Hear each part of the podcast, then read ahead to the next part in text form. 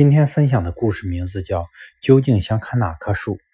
一次上课时，老教授问台下的我们：“如果有两棵树，一棵粗，一棵细，你们会砍哪一棵？”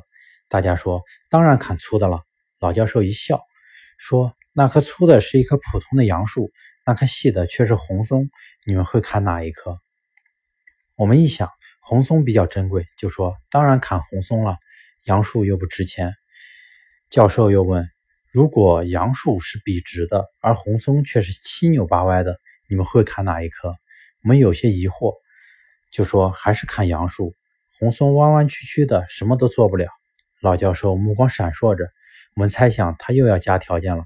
果然，他说：“杨树虽然笔直，但中间空了。”虽然搞不懂老教授葫芦里卖的是什么药，我们还是说：“那还是砍红松。”老教授紧接着问：“可是红松扭曲的太厉害。”你们会砍哪一棵？我们索性也不去考虑他到底想要得出什么结论，就说那就砍杨树。老教授不容我们喘息，又问：“可是杨树之上有个鸟巢，几只幼鸟正在巢中，你们会砍哪一棵？”终于有人问教授：“您到底想告诉我们什么？”老教授收起笑容说：“你们怎么就没人问问自己，到底为什么砍树呢？”虽然我的条件不断变化，可是最终结果取决于你最初的动机。